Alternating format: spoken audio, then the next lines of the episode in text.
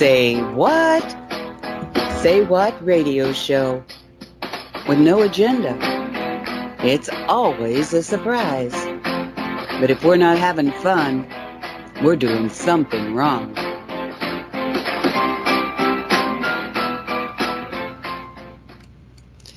And welcome and welcome to the Say What Show. And as normal, Say What Show is starting off in a little bit of a rocky situation. Uh, Walt is not able to hear us. So I'm hoping that he's got something that he's doing. He is the computer guy, so I'm not going to worry about it much.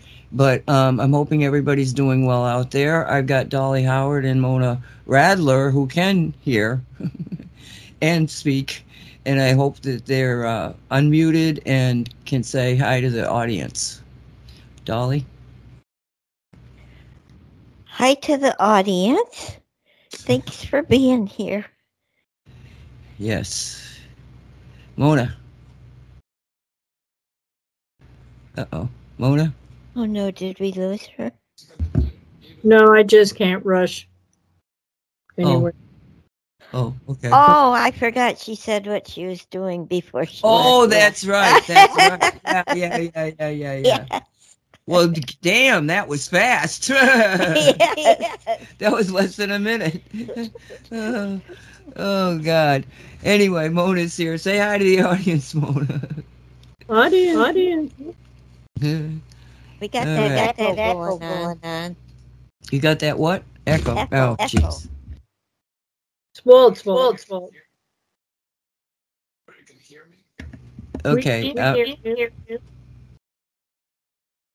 what, what's happening now? I hear, I hear Walt a Walt little, a little bit. Uh,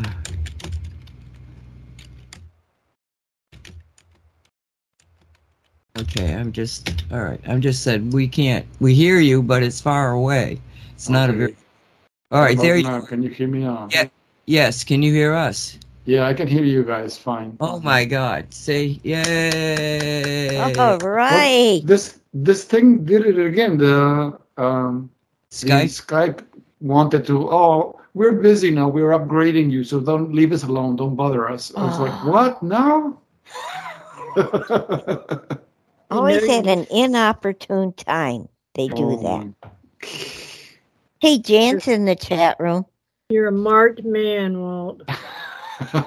Targeted individual. Targeted individual. Oh Say it correctly, please. no, I'm not. Never. Don't push me to it. I ain't having it. You say Jan is in the in the audience. Yes. She says, Hi, everyone. I just popped in to say hello from England. I'm still recovering from jet lag, but I wanted to connect across the miles and the time zones. It's 11 p.m. here. Oh, that's late. oh, wow. I have to say, I'm very admiring of people who listen in from the UK late in the evening. Yeah. Mm-hmm. Yeah. yeah. Great. So the, the little dog is okay? Well, she was happy as could be. Yeah, she made the trip fine, Walt. Um, oh. Uh, uh, the, the, the Jan got so lucky in that the people that took care of getting her there actually uh, it's it was not an easy thing you have to have like a certain inoculation 24 hours before they fly and this thing and that thing and going back and forth and but this this guy that she got a hold of he stepped through her through everything you know arranged everything and then came and picked up uh, Keisha and drove her to California to the airport where only he said that there was like three different planes that he trusted to, you know, really do this. So what happened wow. was that once she got on the plane, he was with her, got her on the through the customs, got her on the plane. When they get to the other side, he's got a buddy that did the reverse. He, she, he picked him up, picked her up, got her through the customs, and then drove her right to where Jan is with her with her uh, brother, which was like a couple of hours from the airport. So, um, and I, I said, I told her, I said, oh, wait until you see Keisha's face. She's going to be so happy to to see you and everything. And Jan said when she got out of the car, she looked around at all these people and were like, "Oh, hi, how are you? How are you?" You know, she said she didn't really look at me initially, you know, at all.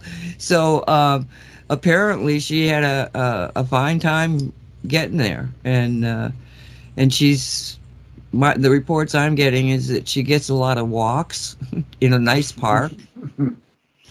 so uh, and she's got a little doggy friend that you know they're they're learning to be friends. Oh wow, already. Yeah. Aw, I was worrying about her.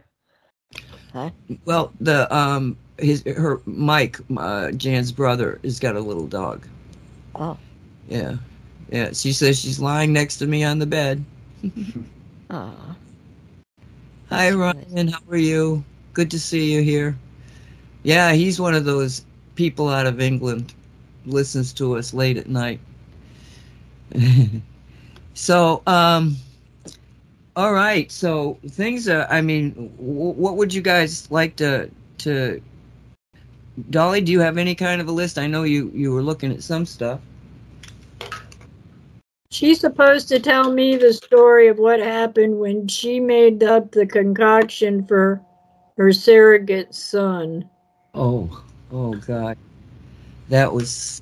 Have you heard any more, from Jake? Dolly, are you muted? Are you Oh, The muted? I was weaponized muted. preparation thing? I was muted. I was talking to y'all.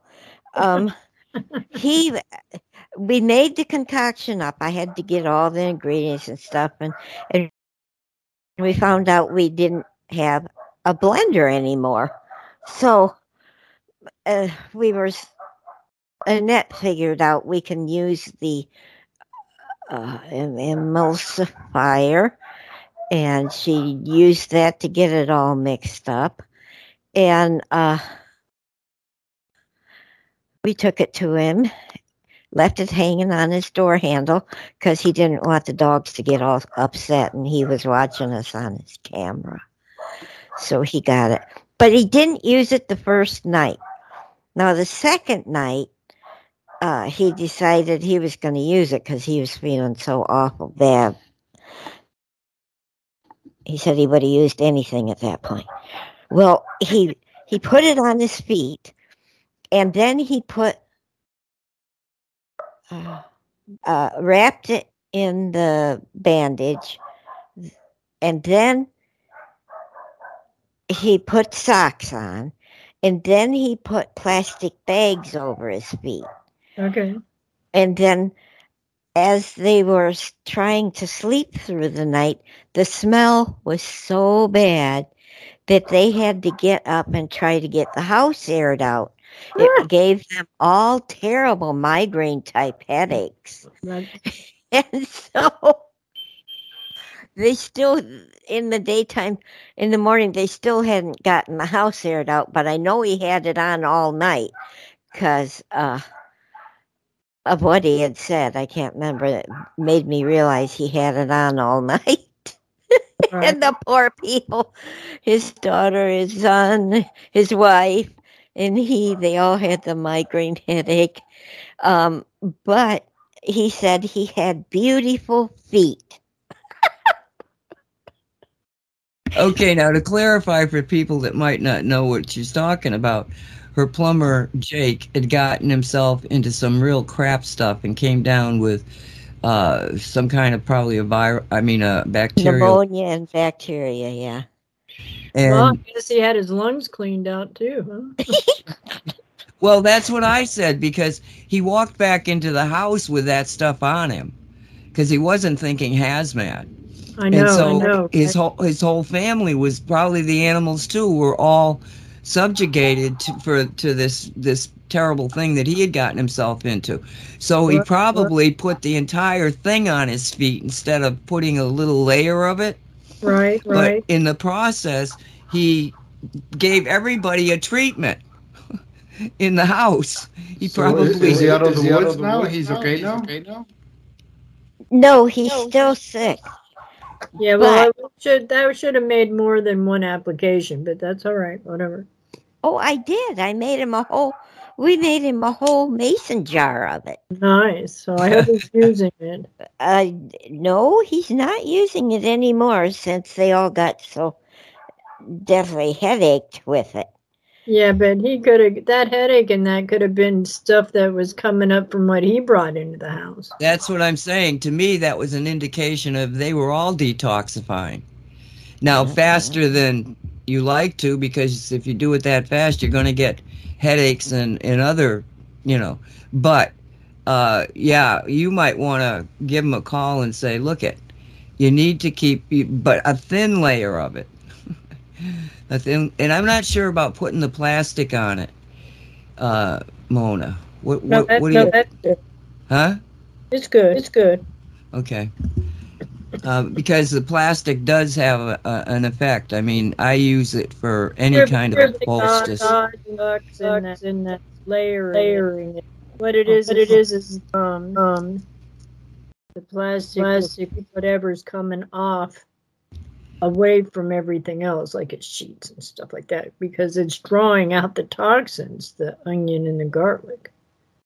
So they must eat a lot of prepackaged food if they can't handle garlic and onion and vinegar. But that's my opinion. Well, that's a lot. It was a lot of garlic and onion, and the vinegar wasn't so bad, but that was a lot of garlic and onion. Well, when you got shit like that attacking your body, you better have a lot of garlic and onion. I mean, you know, like it's more than one application, but still, you gotta have it. Save my butt. Tell you what, garlic and onion, perfect. No, if you- Antibiotic. if you ever- if you ever use baking soda in a bathtub to pull out toxins? yeah, boratine or borax, seven Borax. Yeah, Yeah. yeah. Yeah. Um, my brother had uh, throat cancer, and they gave him a whole bunch of radiation, and he was feeling terrible after the treatments. And I said to him, "Well, you might want to just take a, a bath and, you know, the borax. you know, I said, the borax, borax, the stuff that you you know has the the wagon on it." and Ronald Reagan used to be the guy that was their commercial man, you know. And um, but my brothers never listened to me, especially stuff that's woo woo, right? So I said it, but I didn't. You know, well, he calls me back a couple of days later, and he said I did that, and I got to tell you that I I really feel so much better for it. It just it took out the the radiation out of his body. I mean, that's the way I read it. So, um, you know, if if he will still listen to you after what you've done to him already, Dolly. I Uh, know that was bad. No, it wasn't. It was generously good from the heart that will help him if he can accept it. Yes. and everybody else in the house. you know, I I think it could have been you know the other side saying it's not just you, dude. You just screwed everybody else. So let's you know get it out of them. And yeah, they had uh, a headache, but that's an indication that you might be getting you know detoxified. So. And the concoction is one that, that Mona suggested was, you know, on the Cosmic Reality Show we covered this, but Mona wasn't uh, didn't listen to that show. So I'm not I'm not saying you should have. I'm just making a comment here. I'm not judgmental about you listening to our shows here. oh my goodness! But um, hopefully, you know, hopefully he- maybe he'll start it up again and do it right this time. And, Well, and he's been texting me. Uh, yesterday he texted a lot, and before he didn't didn't say anything. He was so sick he couldn't even text. So he said he he still feels like he, he's on fire. His organs are on fire, and and he feels really bad. Um, but I I can tell he's feeling better just by him texting so much. You can take a Um, tablespoon so- of that garlic and onion and make a tea out of it and drink it if you had the balls. Oh, Mona. I wouldn't have the balls to do that. You don't. Nobody uses garlic and onion. That's. No, not that much. Oh my gosh, two of the best godly healers on this planet. Besides honey. That's a lot. Yeah, that's another thing, honey. fungus, mold, um, dysentery, and all kinds of things. Garlic and onion are godsends. I use a lot of onion, but garlic, we weren't brought up with garlic. My mother didn't like it. Oh, And to this day, it's it's like I can appreciate garlic, but you know, I it's like when Dolly was talking about, you know, taking the clove apart to find out the whatever they call those things. they're cloves. I know it's cloves Oh, and cloves. Yeah, right, and and and I'm going like, yeah, I know what she's talking about. A friend of mine actually threw the whole dang thing in, thinking that that was it. I forget. I think she was making chili or something. It was god awful, and uh, the uh, the whole house smelled like garlic. What did you do? Well, it called for this thing, but I may have put too much in it. And I said, and I knew enough about it. I said, well, you only when they talk about a garlic, it's the you know, and no, she had thrown the whole thing They in. should say bulb. But then again, somebody would think the whole clove is a bulb. I mean, Yeah. I get the drift, I get it, but nobody specified how to dictate the equivalents. But I meant what I said, the whole dang well, not dang, because I don't want anything being derogatory, but yeah, the Yeah, whole yeah. blessed thing. Because Yeah. otherwise, I just I don't want to hear people in pain or agony. That's why I got into herbal healing and all that because it was just like, why can't we figure out a way to avoid this? Because I don't like you- hearing people's pain. You know, hmm? Did you get into it when you were young, or was it after you got your kids and you started to, you know, really pay attention to reality? it was that- with the yeah. children when the children were with me when they said you got to give this child this pink medicine to cure it. And I'm like, going, no, I got to figure out how it got there first and avoid the issue. And then God, would- or angels, or my God, whatever. I'd be in a library and all of a sudden books would fall down at me. And they were herbal books. And they were like, I'm like, okay, I get it. Like chamomile. Does anybody realize that chamomile will cure gangrene? That's how strong chamomile is. But do people think about it? No, they just want to take a rest. Just saying. Sage, if anybody got cut and they can't stop bleeding, you put a piece of sage, if you got live or powder, on that cut and they'll stop bleeding. I mean, there is so much first aid with simple things that are in your cabinet. But people don't want to know because they're too damn lazy. They don't want to act by with God and nature. Man's brought the remedy here, and it's all superficial, synthetic, artificial, and harmful to you. Anyway, pardon me. Well, you know, I I wasn't was, raised on on the uh, not the garlic. Oh, We- I was My Mom, family, I mean the whole family, right. mothers, cousins, like that, didn't like garlic, so I was not raised on garlic. hmm So I don't, I don't think Garlic will even stop a toothache. If you have a piece that you need because you have a toothache, it'll even stop the toothache. I mean, it's a miracle Wow. herb. It's full of antibiotics. What they used to do way back when they didn't have dish soap and all kinds of running water, to clean out their wooden bowls that they used, they take garlic and crush it and swish it around in that bowl to stop any bacteria, fungus, or mold that would be growing on the wood. That is how strong and powerful garlic is. well, that's really interesting. It is interesting. Well, you know, my my my feeling about the entire medical establishment, from the pharmaceutical companies on up to the doctors, is that we don't need any of them no. because all we need to do is we need those people, those surgeons who can fix a heart like they've done for Dolly and Annette and so many others. You know, the, the technical things that they can do in medicine that are beneficial. You, I mean, when you break your leg, garlic's not going to help much. You've got to have that. You if know. you have anything exposed. huh? It depends on if you have anything exposed. Well, well, yes, but I'm saying if you, an antibiotic, you know, an antiseptic, which means it purifies and heals. So you can use garlic for anything. Well, yes, but when you got a broken leg, you need somebody to set it, and garlic's not going to set your leg because you put the garlic on it. So you need a certain amount of skilled surgeons and practitioners. But the right, rest right. of them, you don't need any of them.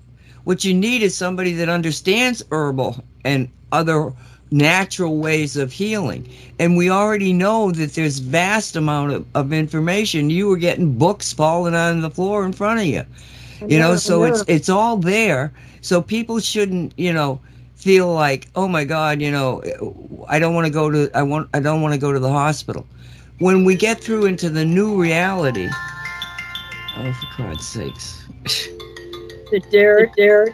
No, no, it's not. I, it, it's a stupid thing. Um, yeah. You know, but but but the idea here is that once you get into the new reality and sane people begin to uh, make their their I mean look at what's happened already. You had some of the most technically qualified, educated, professional medical people who looked at things and saw that the pandemic was bullshit. What what did they fall back on? Did they run around and try to get the pharmaceutical companies to pay attention to this? No. They went to natural other alternatives. So you've got some of the, the, the so special doctors and nurses, the ones that you know could look at the reality and not go along with it. You know, to, to say no, wait a minute, I've got, I've got information that says no, that's not true, and that they would listen to themselves. You know, reasonable, rational people. And where did they fall on? Back into the alternatives. So you've got a lot of these very powerful people within the medical establishment as far as what healing is about. Let's say the healing establishment, who have now already begun to understand this. So you you even have the people. Is what I'm saying. Some of the people that were you know going along with things until it got you know obvious that something was drastically wrong, and those people are there to pick it up the concept of energy healing is getting bigger. There's many more people that are into scalar energy, into you know Rife technology, into what you know Tesla was all into. I, mean, yes, this should keep our mouths shut because they're killing us off because they don't want us helping others. Look what they did to Bashar. They just took him right out, and he had healed his son from autism and vaccine, um, what do you call it, injury from just changing the diet and seeing that glyphosate, fluoride, and something else were helping with besides the mercury in the vaccine. That's what created his downfall. And then as he grew up and grew out of it, they were both doing karate together. They were healthy, they were happy. He helped his son and many other people that needed that assistance from getting away from the pharmaceutical that hurt him as a baby. You know, one day he was bright and sunny, the next day he was dark and cloudy just because of a shot his mother got him, even though the father and her made agreements that they wouldn't take and inoculate the child because he was the oldest child at that time. I mean, they took him out. He's gone. Really sad. So. So that's Dr. Bouchard's son, you say? Yeah. I don't know. Didn't I share that video with you? Maybe, but maybe I didn't see. I didn't see that. Um, yeah, because it was something I didn't know about him. Because when the COVID came out, he was out and telling everybody, "Look, you got to use your heart. You got to use your love. You got to use your mind." I mean, he didn't just do medicine, even though he was a medical doctor. And they don't want us to do that either. How dare you have love when all they want is hate and destruction? Hey, Walt, can you t- can you speak a minute? I haven't heard you yet. Yeah, yeah. You're interrupting yourself to listen to somebody.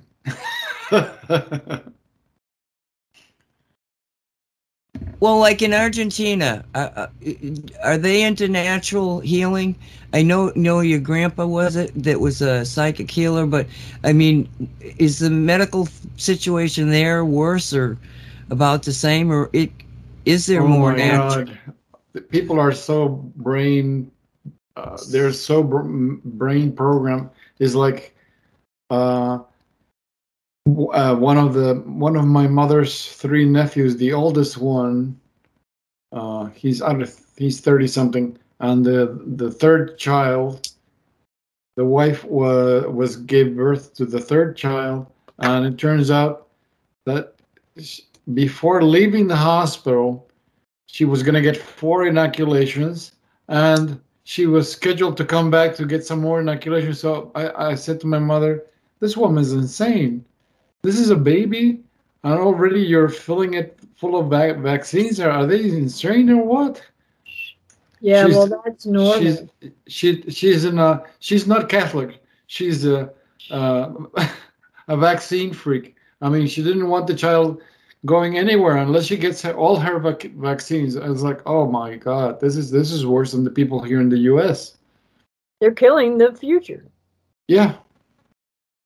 Oh, there are people involved in in natural naturopathy and natural healings. Yeah, but they're not the majority. The majority of the people are brainwashed by the medical establishment. No, it's by the television. Oh yeah, that that goes without saying. And movies. Oh, plus plus uh, everybody lives on their on on their phone, so they believe everything they see on the. Uh, they, I, I, they don't have a discernment as to what they're seeing on the internet. They their belief system is that if it's on the internet, it's true. But it's like we're we're making the same mistake uh, uh, with newspapers. I remember when I when I went to grammar school and I was going uh, to the second grade. The first thing the teachers taught us the the day she gave class on newspapers, the first thing she she programmed into us, and, and I, it made sense to me, was she said, newspapers are not documents. No newspaper is a document of anything. It's just a printed material. It's, it's just an advert. It is not a a, loc- a document. It's not. A, you're not supposed to believe it that it's a it's a carved in stone document, and I, and that made sense to me to hear that. But now it's like I paid uh, this this attitude that oh it's in the newspaper. It's absolutely true. Oh, you can't doubt it. It's in the newspapers. It's like what? it, it isn't true. It's just it's just altered uh, information. It's been modified over and over and and altered and it's you can't even trust. Look at look at um uh what he said. This this uh what the this woman this this one this man uh, Tucker the one that Nancy and and Dolly follow. Carl Uh, Tucker. Yeah, uh, and he go he he actually spent a time uh, explaining like how uh, information is altered in such a way that something something may be true, but it's it's slanted in a certain way that you're meant to believe something different from what you're supposed to actually be, so as opposed to being uh, the the truth of something. It says it's altered material. You know, It's like those who want to say, yes, you'll own nothing and be happy. what the heck are you following these a-holes that are telling you that you're supposed to amount to squat and that you don't count? Well, they they should uh, um, do a what do you call it, a fresh publishment of the, the of that movie 1984 Oh, because right. the the movie is I even though it was done in the 60s, that movie described what they what they plan to do now. So Do you know, remember the book Future Shock? Did you ever read the book Future Shock? Future uh, sounds familiar, but I don't know what uh, which one it It's is. about the same. I think the same writer wrote 1884 or whatever it was, Oh, or 19, whatever. But still, yeah, Orwellian crap.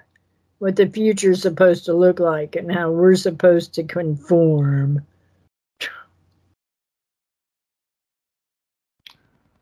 well, I do. Rem- I, I do remember what a Brave New World with Aldous Huxley. Remember that one? That, that's a classic. And it's like Dian- Dianetic. It sounded really good too, but then once you look to see how they treated Scientology, shush. oh, they're so paranoid uh, about controlling everybody, so it's incredible. Yeah, but that wasn't that because he was um, playing around with Aleister Crowley. Oh.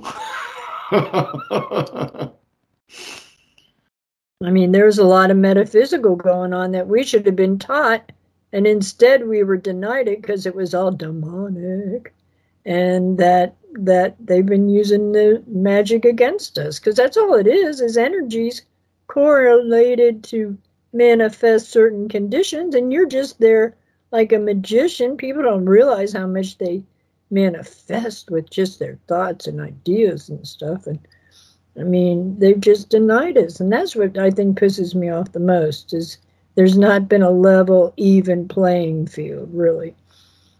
well, when you go to a church and you're listening to a, a sermon, it, I mean, they, that's mind control, isn't it? Oh, I like a good story every now and then. Tell you what, I used to run out of a lot of churches because as soon as I felt the energies, and the one time I walked into one and I was a child and I heard tongues, I about threw up and had to leave. I mean, I don't know how many churches I had to get out of because physically they actually hurt. oh, I know that feeling. I I was with some friends and we went to a Greek festival type of thing, just a local thing. And in this school and stuff, they had this chapel, Greek Orthodox, I believe. And there was all sorts of different symbols in there, statues and all this stuff. So I I followed them into the to the church and as soon as I started going through the door, I hesitated and then I looked around and I said, I can't do this. I can't go in there.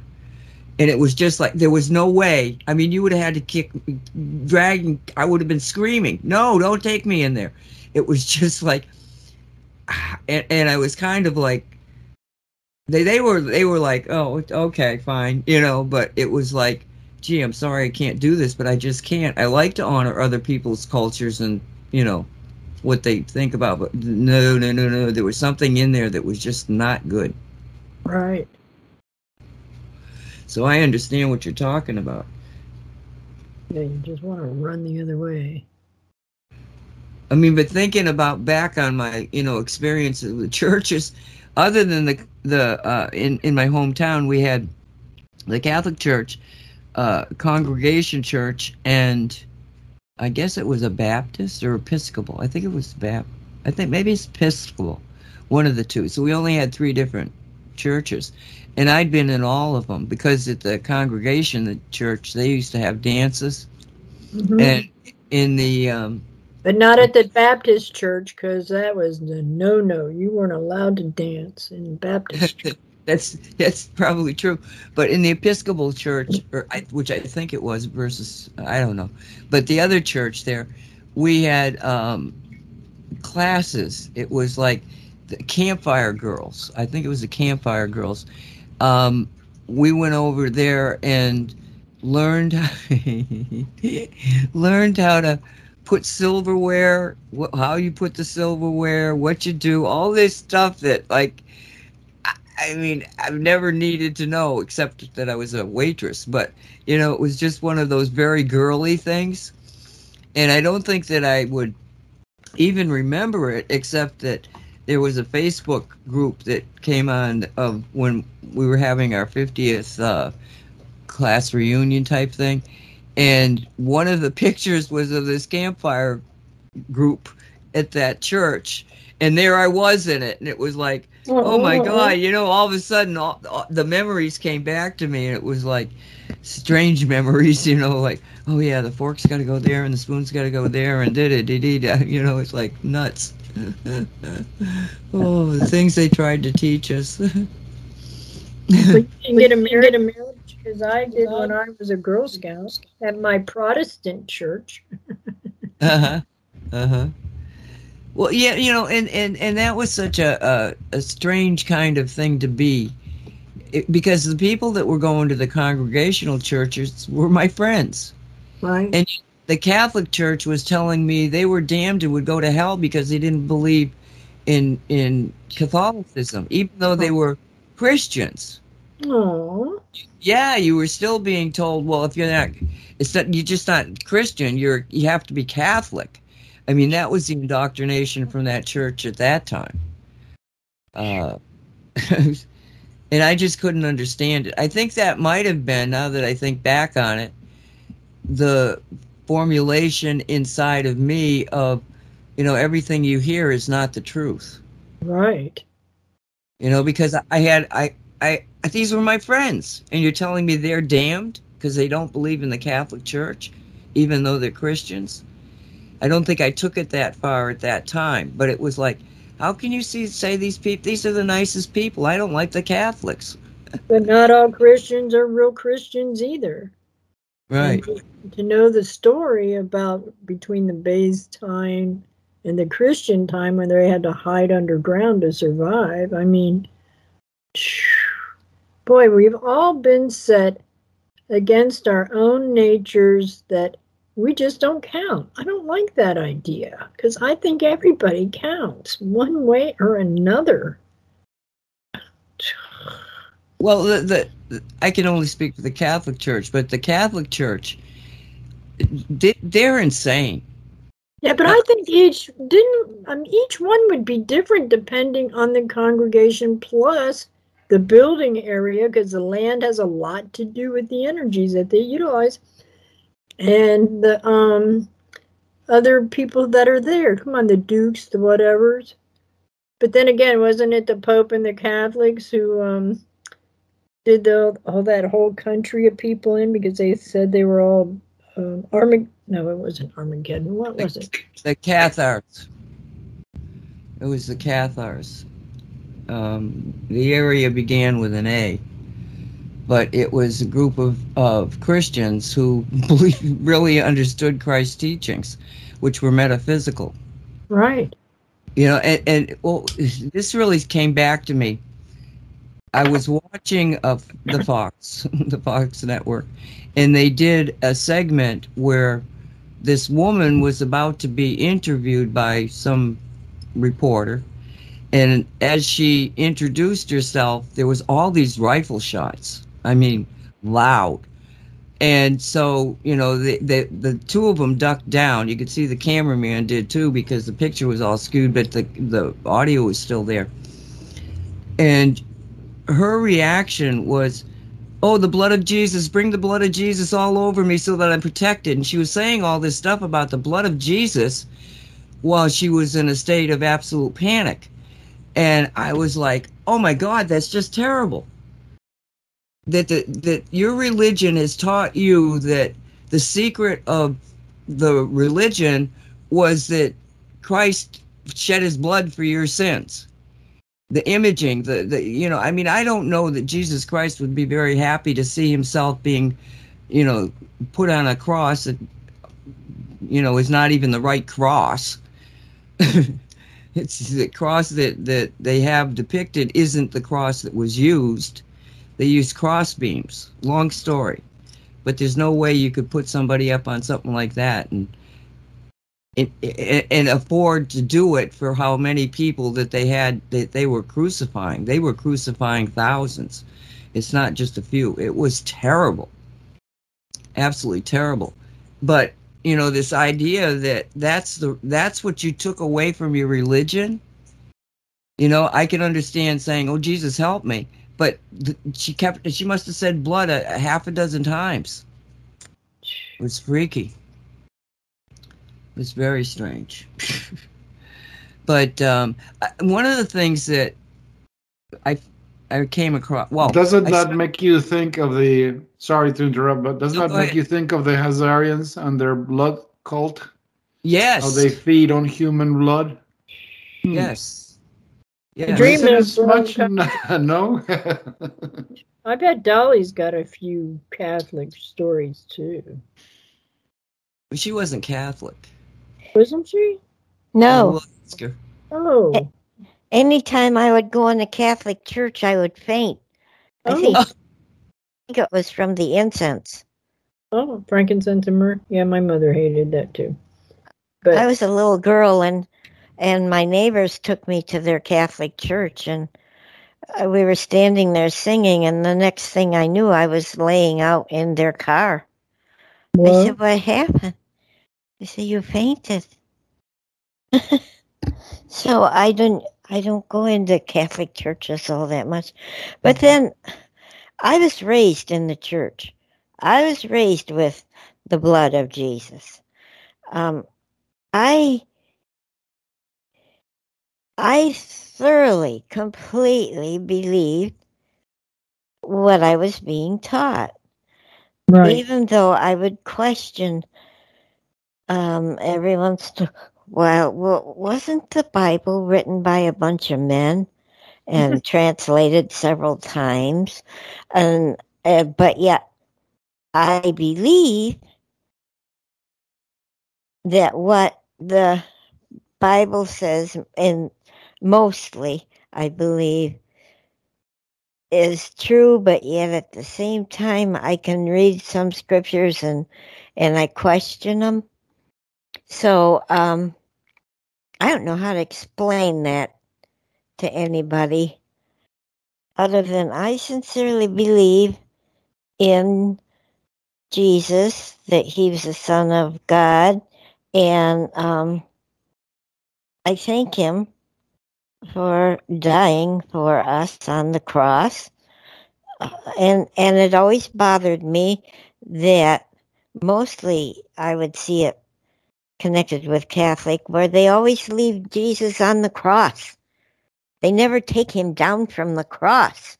And I thought, why? Why?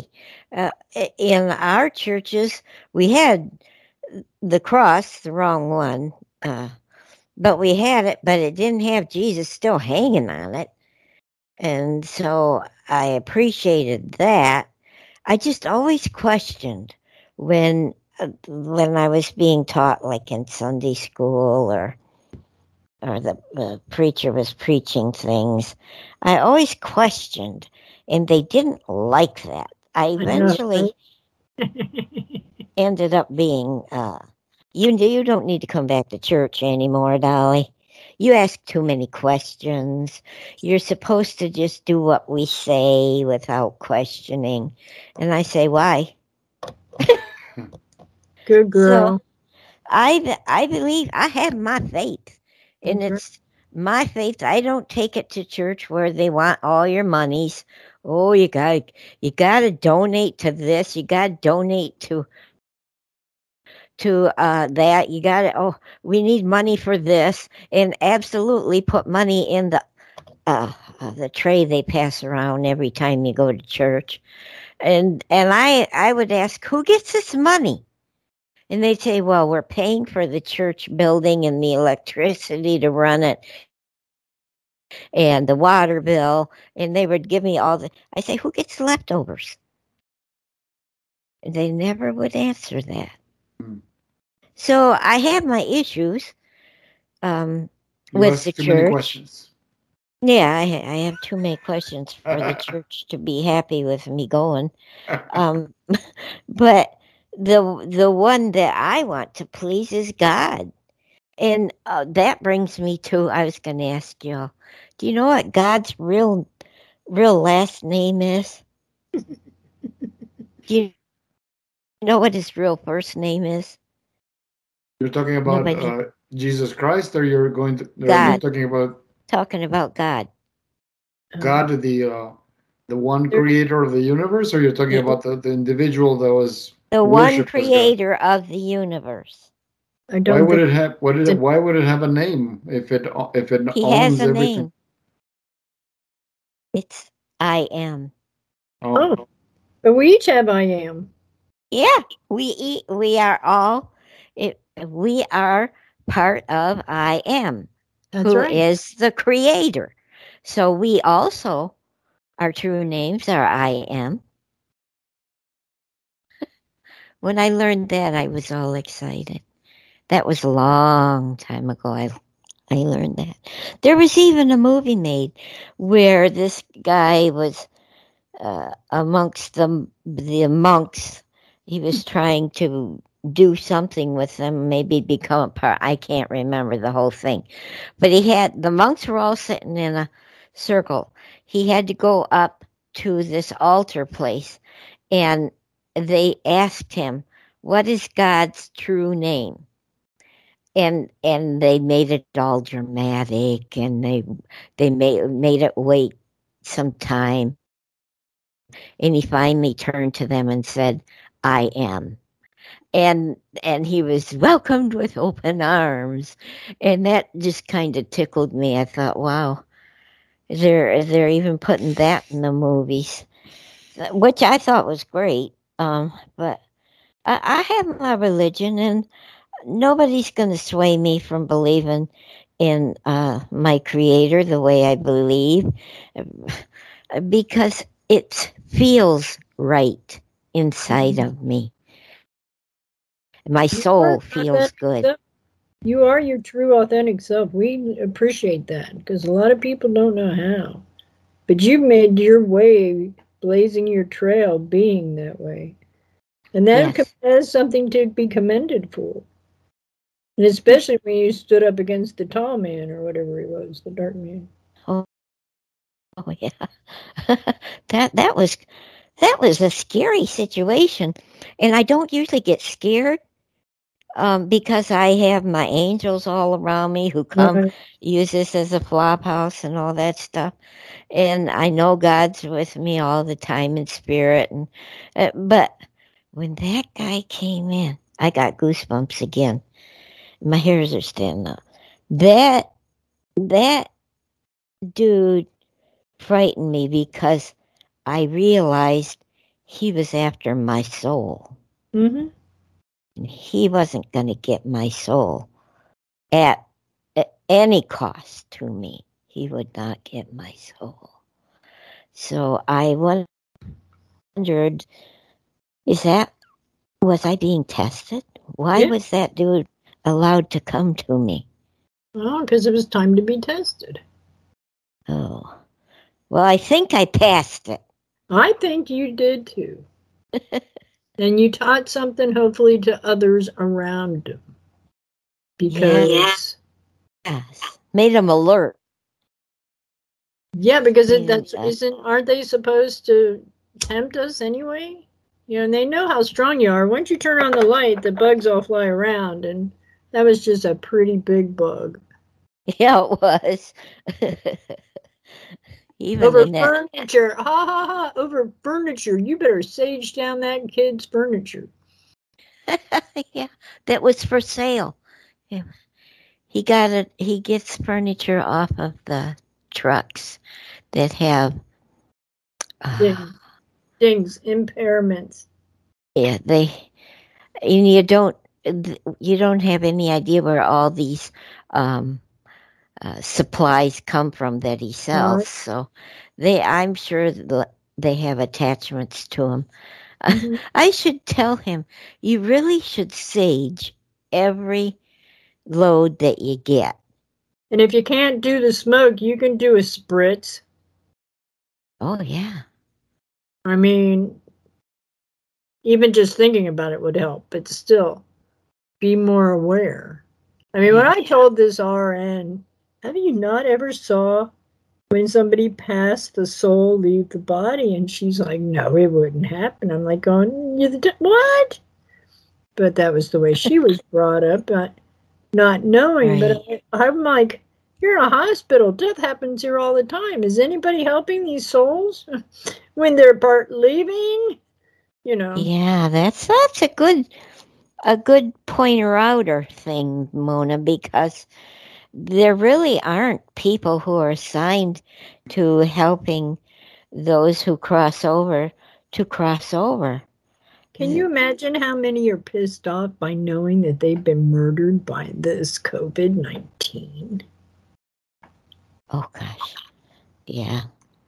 Yeah. That's And that- sad.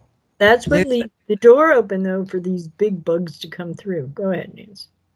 There's a uh, new TV. Well, I don't know if it's new, but it's a TV show that I believe is on Travel. Uh, 9/11. It's called Par- 9/11 Paranormal, and it is fascinating because they're they're looking at people who are in either police officers, firemen, emergency people who are confronting different situations that are paranormal. And you know what happens to the it's it's fascinating. Wow. Excuse me. And the one uh, that the reason I thought about it was because of what you guys were just saying now. This par- this paramedic, he, it was a guy and a girl, and they get a call, and somebody's apparently overdosed, and they get there and find out that he, he's he's deceased, but they still go through the routine of putting the giving him heart compression and putting the oxygen on him, and you know, no, no, we're not gonna. This guy is gone probably for hours, and so wh- that's that's the scenario. But what happened was that when the paramedic went over and touched him to see if he had a pulse in his neck, all of a sudden the paramedic said that he felt like an energy force on his, his neck and his shoulder. And it creeped him out. But these people are why I like this show is that they're stupid. They can't they're they're they're seeing stuff that is beyond the, the pale and still they proceed to just you know fluff it off because let me tell you the rest of the story so but he goes through and he finds out and he does the cardiac you know trying to get him going again and um you know so they know he's dead so they put him on the truck and they take him to the morgue. And they put him in the morgue and all of a sudden he's like feeling that same energy. And he turned around and here's the dead guy standing beside him. Right? Now you think you would think this would have gotten his attention right? Yeah. but he's like he's like you know I, I suspect in his mind he went i don't believe this or this isn't real or something and the guy disappeared. So then he leaves the morgue and he says to his partner he says um but she was there when this was happening. He says to her i, I i've got to call my wife because he said off camera i mean you know talking about it he said that these things he said we confront them all the time and sometimes i just need to ground out by talking to my wife and get myself centered again. And so he had gone off by himself to make a call to his wife. So he's by himself and he starts walking up towards the front of the hospital and there's a chapel. And as he nears the chapel he hears this angry angry voice in there.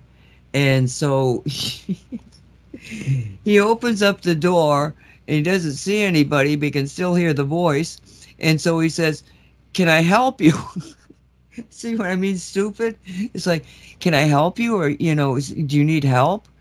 And then all of a sudden he got a he actually got a physical you know repulsion energy wise and there's the guy again. And at this point he's like oh shit shit i'm getting out of here.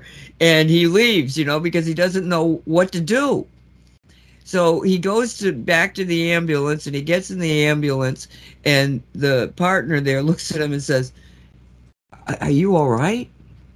You know w- what's the problem here? And he's going like no no I'm, I'm fine i'm fine. And he's denying what just happened to him. And then all of a sudden in the back of the ambulance things started flying around. There was crashing all over the place and she sees it. Oh right and she's going what the hell? You know? And so they both get out of the out of the truck and they go over and they open up the doors and there's all this stuff just whizzing around in there and they slam the doors and he says i gotta tell you what i've been seeing. And he proceeds to tell her what has happened to him. And she's now terrified and she says we got to pray we got to pray. So they they held each other's hands and they began to pray and after a few prayers the energy dissipated. And he said that this changed him forever because he's never had that kind of experience again. But he did realize that there was uh, another aspect to our existence. And he said that now when he's got an energy situation where somebody has just died he's he's trying to help them so in recognizing that i might have an incarnate soul that's still locked with his body you know and so he didn't get into any specifications as to what he does but you know he said that that he's got a new perspective and he tries to help them pass Huh. over You got to And- stay in love and no fear, basically. Oh God, this this was and and it's another story that they had was uh, this police officer. Oh God, this guy was in jail. He was in a jail cell, and in it the there was one guard there, and the guy is screaming and hollering, and he's got somehow or another he's got a razor blade, and he be, proceeds to cut himself to the point that he dies. He bleeds out. But the whole time he's doing this, he's going, I don't want to do this. I don't want to do this. And they can't, because of regulations, open up that uh, cell because they need backup. And so they, they they're can't even help the guy. And plus the fact they don't know he's yelling. It's like he's yelling at somebody. So this this one police officer, he he, I can't. I, I think I spaced out a little bit because I'm not sure why he decided that he had to go into the basement to confront whatever was this energy was. But he went down there. The the he got a blow to his chest. Then he got three scratches on his arms. He stumbles mm-hmm. upstairs. He goes to the infirmary, gets fixed up, doesn't tell him what had happened, and then he says, and then I decided, no, I wasn't finished with him. And he went back down there, and the, the entity almost beat him to death. Oh he had broken ribs and, and all sorts of things happened to him. And uh, he, he said of his his his what what he got out of his experience, he said, "I became a very humble man." Yeah, you do. Yeah, you do. you know, he said, "I now I But know." they, that they film all this thing as it's going on. no, no, they re- reenact it. Oh, okay. No, they reenact it. Oh, the, every I mean, I could I could spend the next hour probably telling you, and I've only seen three episodes. What is It's- the name of this show? It's either Paranormal 911. It's on the travel station, tra- Oh, okay. station, I'll or look 911 Paranormal. But I think it's Paranormal 911. And uh, You, the, It- the story that you told reminds me of what happened to um, uh, Brett Hudson. Remember, he was our, a guest of ours years ago in, in, in the Cosmic Reality Show. He's a he's the one that he does shamanic work and he goes around, you know, for that uh, that kind of issue. And he had um, uh, he, he did a video because he visited the house of Lizzie remember that historical character Lizzie Borden, I think it was, the woman who killed her parents with a hatchet. Lizzie Borden. Uh, when he he the the place is it's now um, it's a touristy place. People go visit there for for the bad you know very bad uh, fame that she, you know she killed her parents, uh, her father and her uh, stepmother, and uh, when he went through the entire place, he found that there was a, a demon in the in, in the basement. So I re- I remember that part of uh, he he actually had to confront this this entity in the basement of that house. I'm telling you, every- Who did that, Walt? recognize Uh, remember Brad Hudson? He the he's a the, the big portly fellow. He he was uh, he he he did one show when he was a guest, and uh, he had uh, I, I remember you you tried um, if he could perceive uh, Dave's presence uh, because he did shamanic work and he he done he's done a lot of um, um, what do you call it the entity releasement type of deal. He does all this kind of work for Oh, people. I don't He- remember that. yeah. him. His his his name is Brett Hudson, and Oh. then he- and I remember the uh, what do you call it? I saw the video that he did where he visited the house of Lizzie Borden, and he found that there was a uh, demonic entity. But it was interesting because it was only only uh, present in the basement of the house. It's a it's it's one of these houses where the basement doesn't have like a your standard cement uh, concrete walls. It's it's all it's it's uh, dug into the ground. It's Yeah, very dirt- old house. Dirt Uh-huh. basement, yeah. Exactly, huh? I don't remember him. Bummer. Okay, so um, it's the top of the hour here, so let's take a break. Let me take a moment to say thank you to the lovely people who make distribution of this podcast possible. MysticalWares.com in Mount Vernon, Washington. Dedicated to exploring both the known and the unknown, then helping provide the products and tools to expand your reach. Mystical Wares, Mount Vernon, Washington. If you are experiencing spiritual stasis, head to Mystical Wares in Mount Vernon because it is a metaphysical oasis. And they are actually lovely people and they really do have a huge inventory. So get yourselves up there. And if you don't want to drive all the way, go ahead and visit them on their dot .com. I am Ani, mad as the day is long, Abadisian. Stand up and claim your sovereignty.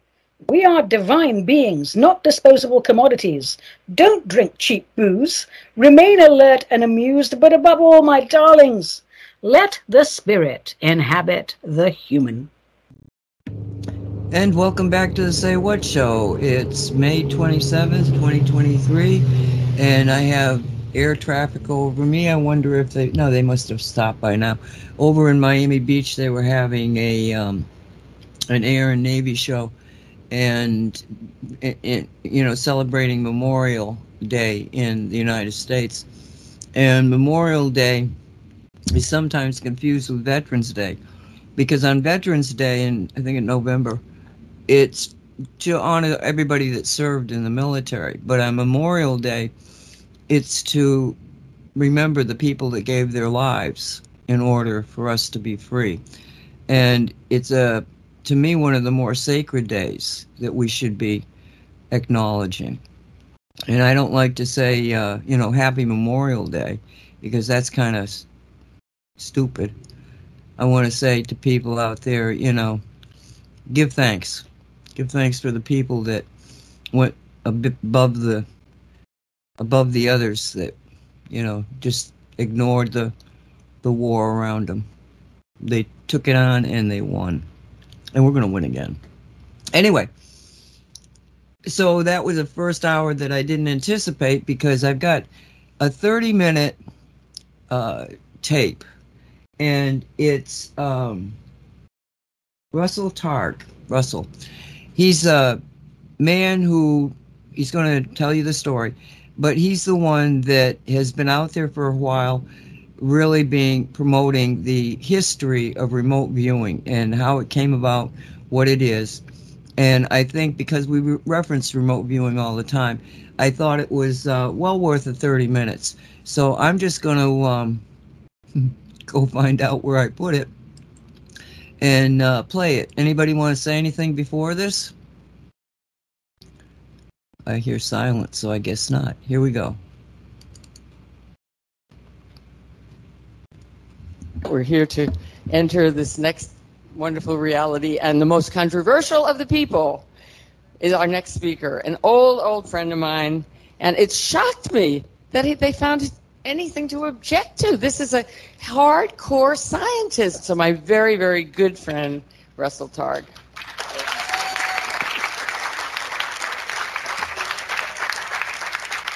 Well, I'm very happy to be here. My name is Russell Targ, and I'm a physicist. And it's my great pleasure to tell you about the remarkable work we did at Stanford Research Institute investigating psychic abilities. We did that for the CIA, Defense Intelligence Agency, NASA, and many, many other intelligence agencies, part of the U.S. government intelligence system. I got into all this as a childhood magician, standing on the stage in New York doing mental magic. And I had the experience from time to time of having a direct perception of something in the life stream of the person whose mind I was pretending to read or whose fortune I was prepare, pretending to tell. So I was not a real psychic. I was just a kid doing magic. But I've now talked to people like Kreskin and Milbourne Christopher, and they said, oh, yes, every professional magician knows that from time to time you're given some material, and you can then supplement your magic trick with whatever ESP comes to you. And there are many magicians who do that, as we know. But I was not doing magic for the CIA. Because we, as we know, the CIA is not easily amused, and we were trying to do the real thing for them. The work we did at SRI involved things like finding a downed Russian airplane in North Africa with code books on it, locating a kidnapped American general in northern Italy, looking into a Soviet weapons factory in uh, Soviet Siberia, describing the construction of a huge Soviet submarine in northern Russia. And we even looked at a, on a Chinese atomic bomb test three days before it was scheduled to go off and described correctly that it was going to fail. So we did quite a lot of useful things for the government during our 23 year program. The ability we're talking about is a natural psychic ability that we all have in spite of what you may have heard to the contrary people can quiet their mind and describe and experience what's happening in a distant place or in the future. And this has been talked about for thousands of years. Buddhists, Buddhists have a vast lore about what this is and how to do it and why it's desirable. And I'll try and talk about that later.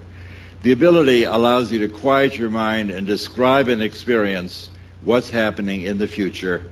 And you can do that independent of the distance. The most interesting thing that we found as physicists is that it's no harder to describe what's happening in Soviet Siberia 6,000 miles away than it is for you to describe the funny object I have in my pocket. 6,000 miles away does not decrease the accuracy or the reliability as compared with something nearby. Looking into the distance is no harder than looking at a contemporaneous event. And that's why this is called a non-local perception. Not quantum mechanical particularly. It pertains to the fact that we live in a non-local space-time described as scientifically most recently by Schrodinger in the 1920s and then proved in the 1970s and 1980s. So the idea of non-local connections is not new age. This is accepted in the physical community. The hottest topic in modern physics is exploring non-locality. It was described originally by the Buddhists 2,000 years ago, but modern physics has finally caught up. The leaders of the program that we had at SRI are all physicists. The physicists are taking over what used to be called parapsychology. Uh, the three leaders of the program were myself and Ed, and Hal Puthoff, who are both laser physicists, and Ed May, who's a nuclear physicist.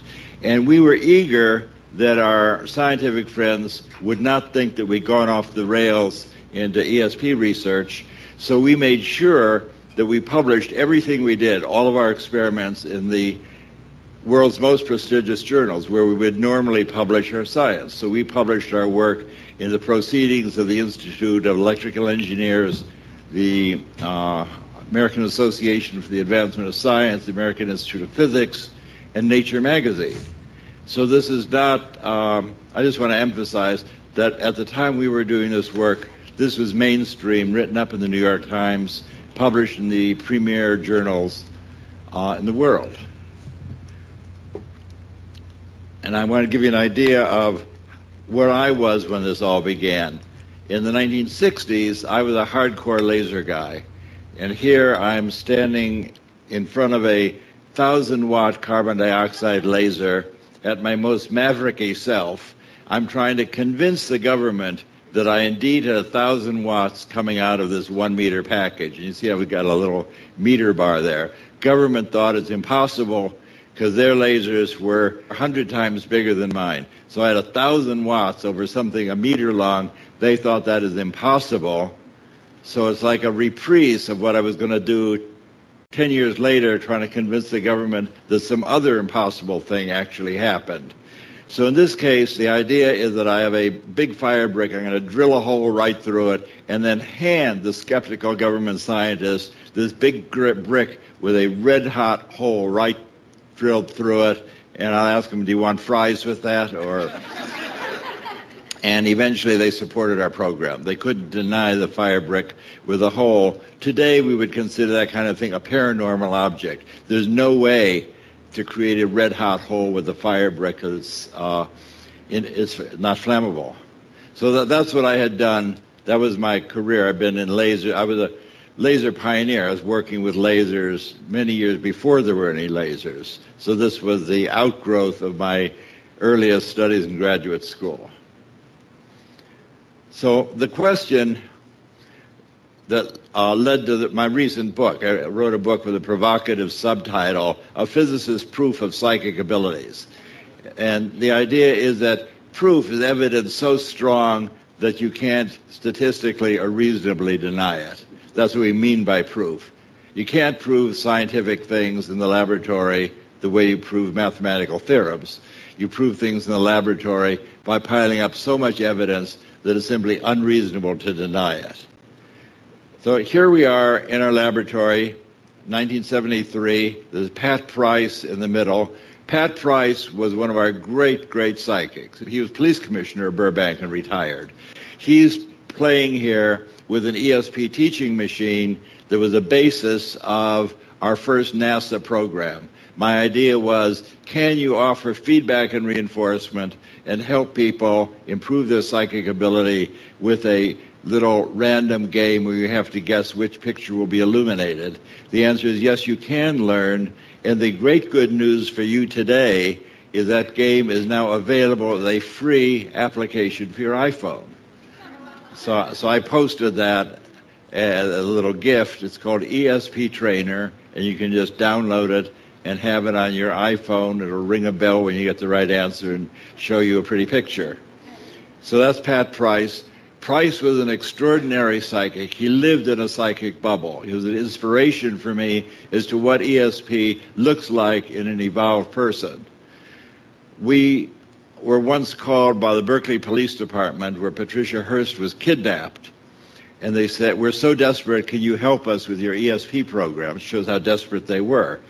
And Pat Price and Hal Puthoff and I drove to Berkeley, and Price said, Let's see your mug book. He's a no nonsense guy, had been in lots of police stations. I want to see the picture book with all the usual suspects. He turned the page, page after page, and said, That's the guy, that's the ringleader. And he put his finger on Donald DeFreeze, who was indeed the ringleader. It's extraordinary. But they learned that only two weeks later. The police said, Well, can you tell us something right now that'll help us? And Price said, Would you like to know where the kidnapped car is? And they said, You're kidding. He said, Well, so if you drive about 50 miles north on Bayshore Free on Highway 101, the kidnapped car is a white station wagon. It's on the right, parked by a diner across from two large white gas storage cylinders in the pedestrian overpass across the freeway. And one of the detectives said, Well, I know where that is. That's on my way to my home in Vallejo. 20 minutes later, they had found the car, and there are still cartridges rolling around on the floor of the car. That's as close to magic as I've ever seen in my 20 years in the laboratory. And the other folks there are Bob Monroe, who wrote about journeys out of the body, how to go from remote viewing to an out of body experience, but that's outside our schedule for today and I'm on the right 40 years ago. And what that shows is that if you live long enough, you get to do a lot of interesting things. So this is the first in a series of experiments we did over a course of a decade, and it's basically what convinced the CIA to give us money. That is, is what we played is a kind of psychic hide and go seek. And all the pictures I'm going to show you are like this, so I won't uh, reiterate. The way it works is Pat Price, or the psychic of the day, is in a shielded room, electrically shielded room with me. And Hal randomly is, is sent to an undisclosed location, random target picked by the lab director. He generally will go with the colonel from the Army or a lab director or a contract monitor. In this case, they went to a swimming pool complex called Rinconada Park. Price with me said, I see a water purification plant. I see a square pool 65 by 80 and a round pool 100 feet in diameter and two water storage tanks. That's what I see. And that's what he drew on the right. Actually, they had gone to the swimming pool complex, and when we got there, for feedback after the experiment, we saw the swimming pool is really 110 feet in diameter, and the rectangular pool is 75 by 100. So, viewed from five miles away, he had the dimensions architecturally correct to 90%. Now, he had added in these two water tanks, which are on the right side of the picture, which are not at the location. And it's not a water purification plant, it's a swimming pool However, and that's a story I would tell up to about 10 years ago when the city of Palo Alto sent us a picture book showing what the city used to be like 75 and 100 years ago. 75 years, the psychic ones know all the, uh, what the answer is going to be already. 75 years ago, this was a water purification plant, and the tallest thing in the city of Palo Alto were the two water tanks I show at the top, then Price drew at the left. So what he apparently did is move his awareness five miles south on Middlefield Road and describe the park where the guys were hiding, and then moved his awareness 75 years back to describe the biggest thing in the city. Off my schedule, I got to tell you, he also described a National Security Agency code facility in Virginia. And he described that was able to read the file folders. And people wanted to know why did you pick this to read? And he said well the more in psychic space the more you hide something the brighter it shines so let that be warning to anybody who's having an affair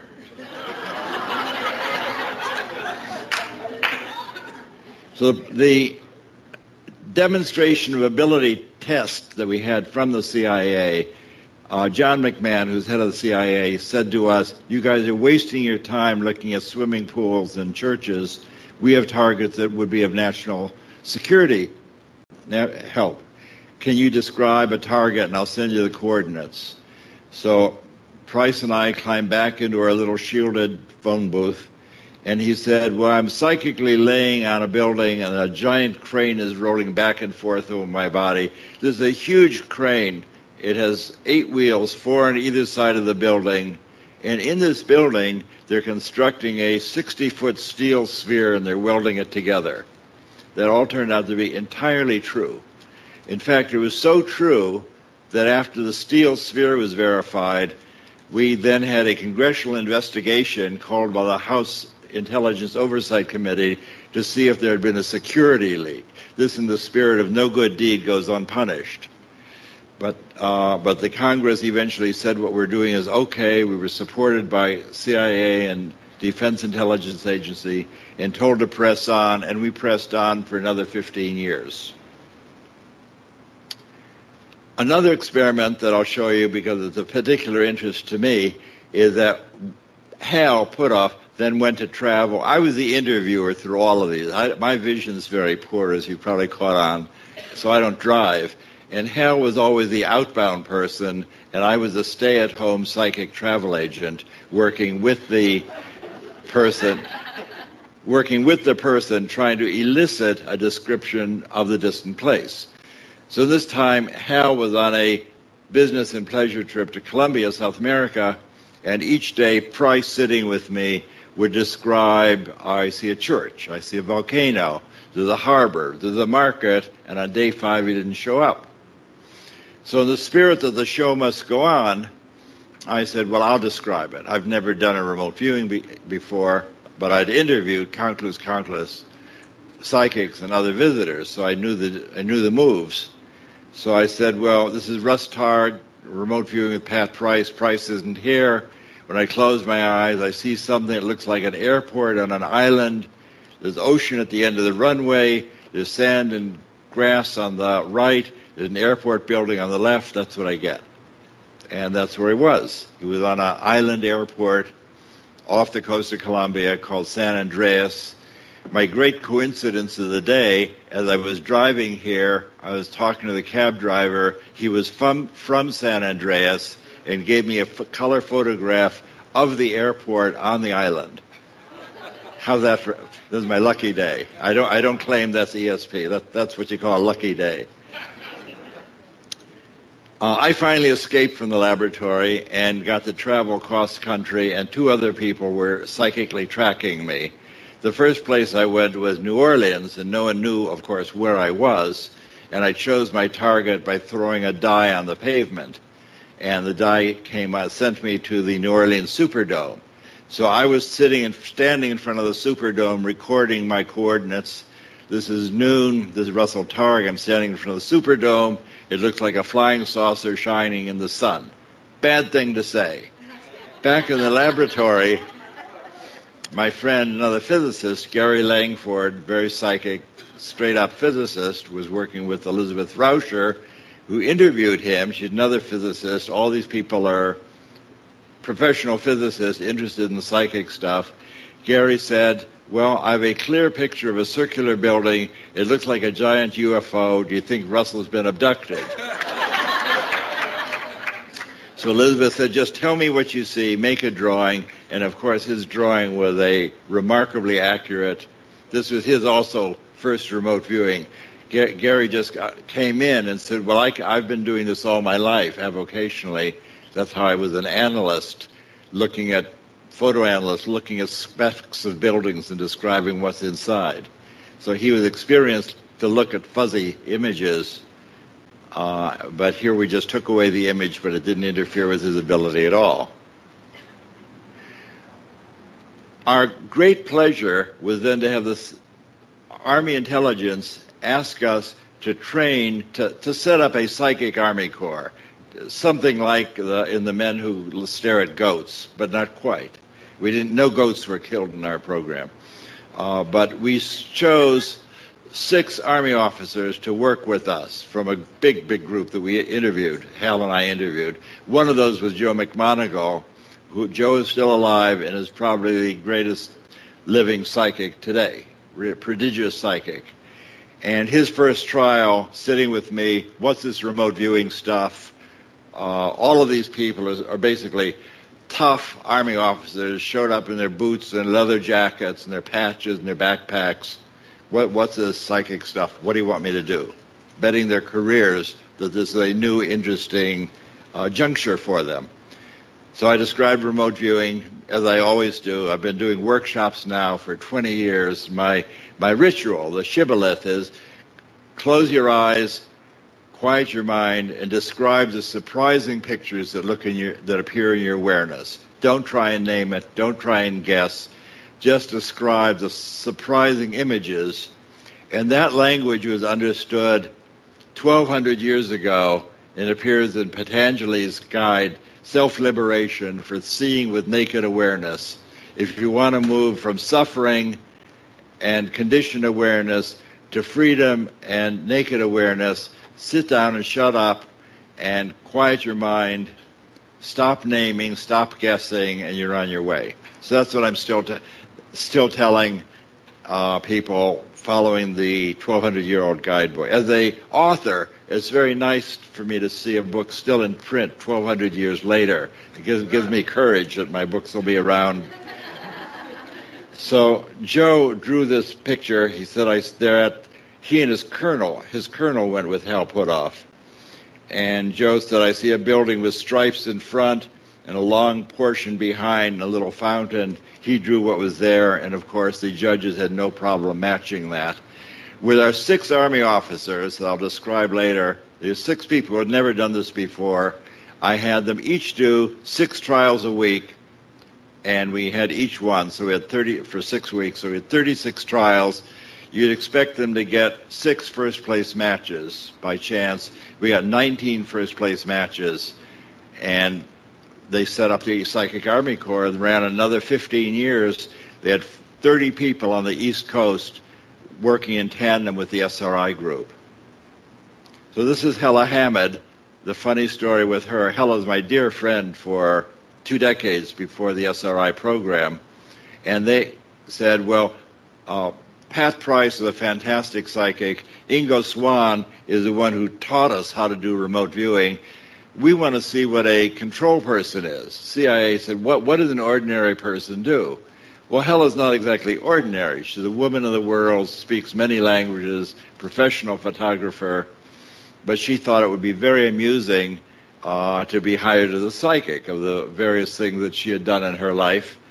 So she came to work with us the bottom line is she became the most proficient and most reliable person in the program for the decade, our control subject. Her first trial with me, as you catch on now, we're sitting in a shielded room. Hella says, when I close my eyes, what comes into my view is squares within squares within squares. That's what Hal Puthoff sees, and he was at a pedestrian overpass. Hella's nine trials were even more significant than Pat Price's nine trials. In Price's, the judge guessed seven of them first place match. What that means is that if Hal Puthoff had been separated, had been kidnapped nine, day, nine times in a row, Price would have found him seven out of the nine times the first place he looked. Very remarkable. So here's Hella Hamid and Ingo Swann. Ingo taught us all how to do remote viewing the way it worked is that Ingo taught Hal and me how to do remote viewing.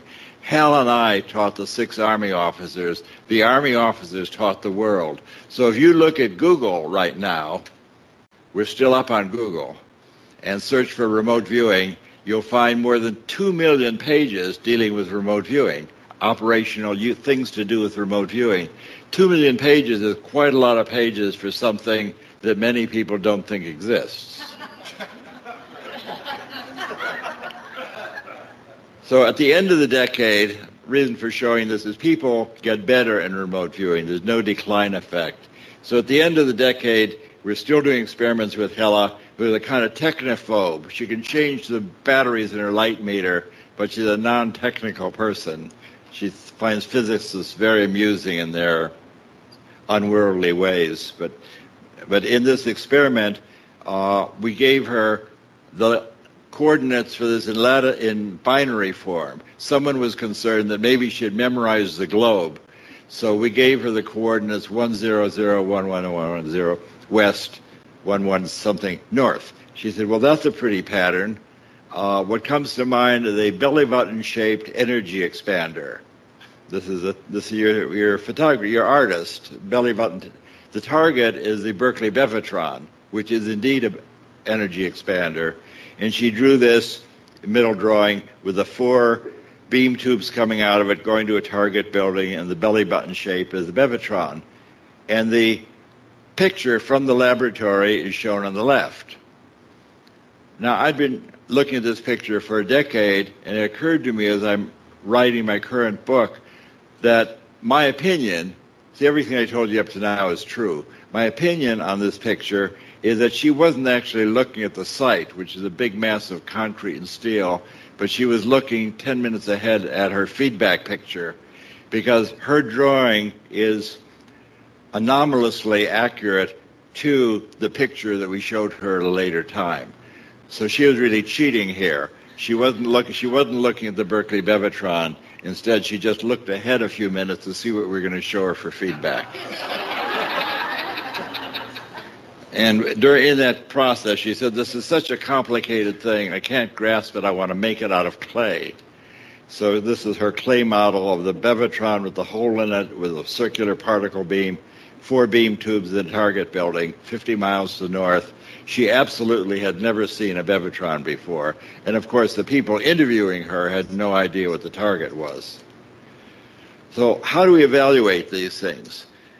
The effect size is a measure of the power of the experiment you're doing, not necessarily the statistical significance. You can inflate your statistics by doing millions and millions of trials. The effect size takes out the fact that you've done millions of trials and says, how powerful is this experiment? So the idea of proof is that when the government was doing tests, the NIH was doing tests to see if aspirin helped men avoid heart attacks. They did this experiment, and eventually the thing had such a large effect size, they stopped the experiment because they didn't want to deprive the poor controls of the benefit of the aspirin. Got it? The effect size was so high they stopped the experiment. The effect size got all the way up to 0.06.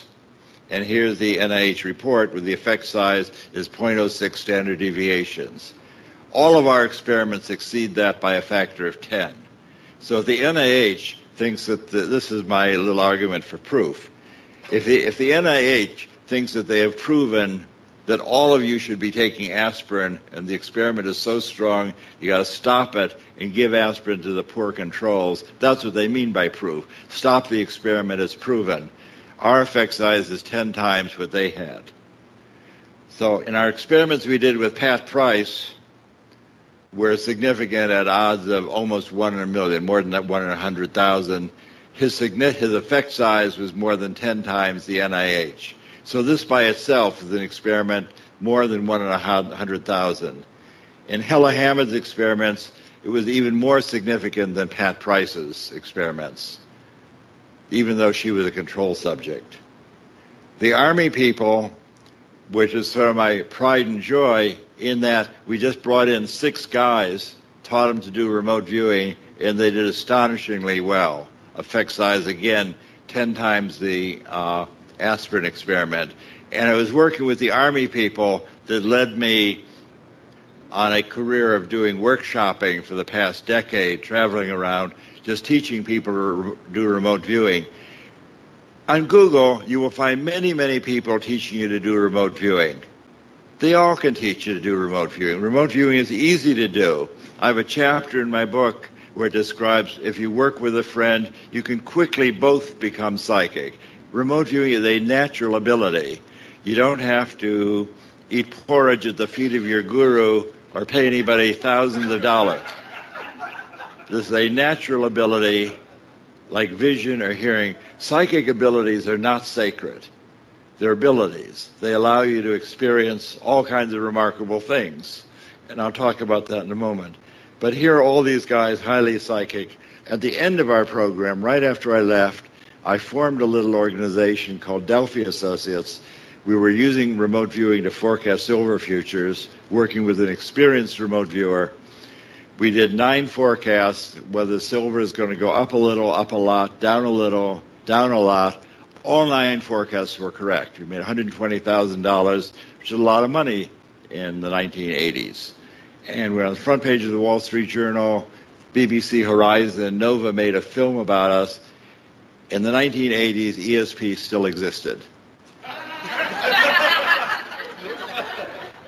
and there are now many, many organizations and groups of people using this associative remote viewing, which is invented by my friend Stephen Schwartz. It's a way of, even though you can't read psychically, it's a way of making substitute items for what you want to know.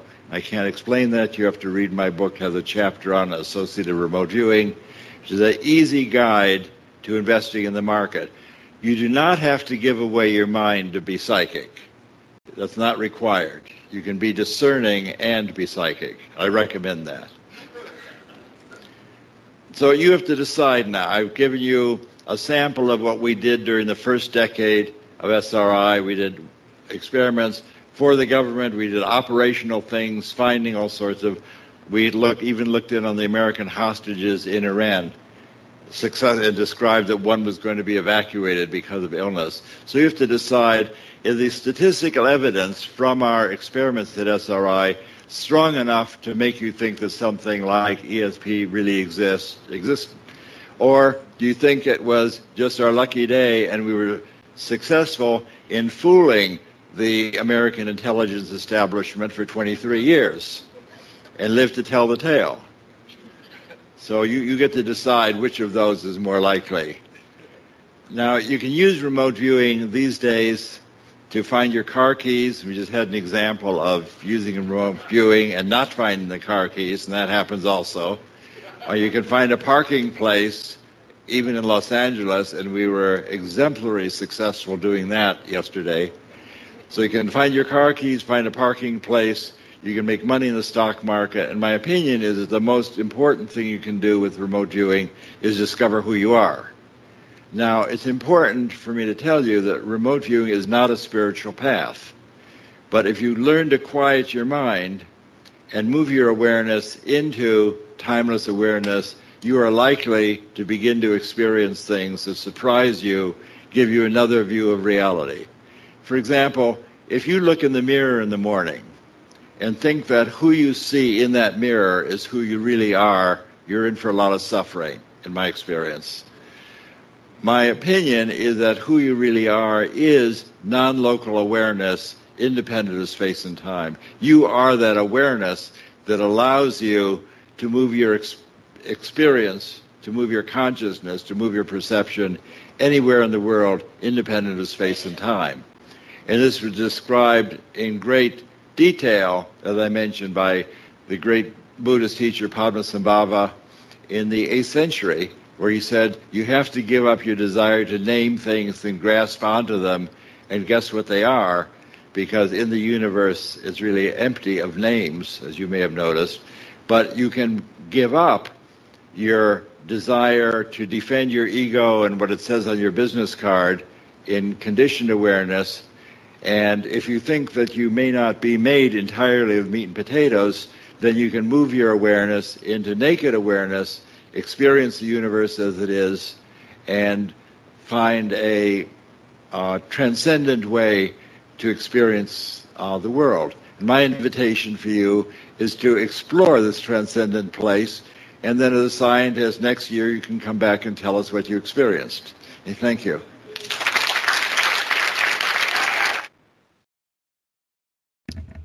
Well, I hope you guys enjoyed that. Are you there? Hello? I thoroughly, I thoroughly enjoyed, enjoyed it. He's funny. funny. Yeah. yeah.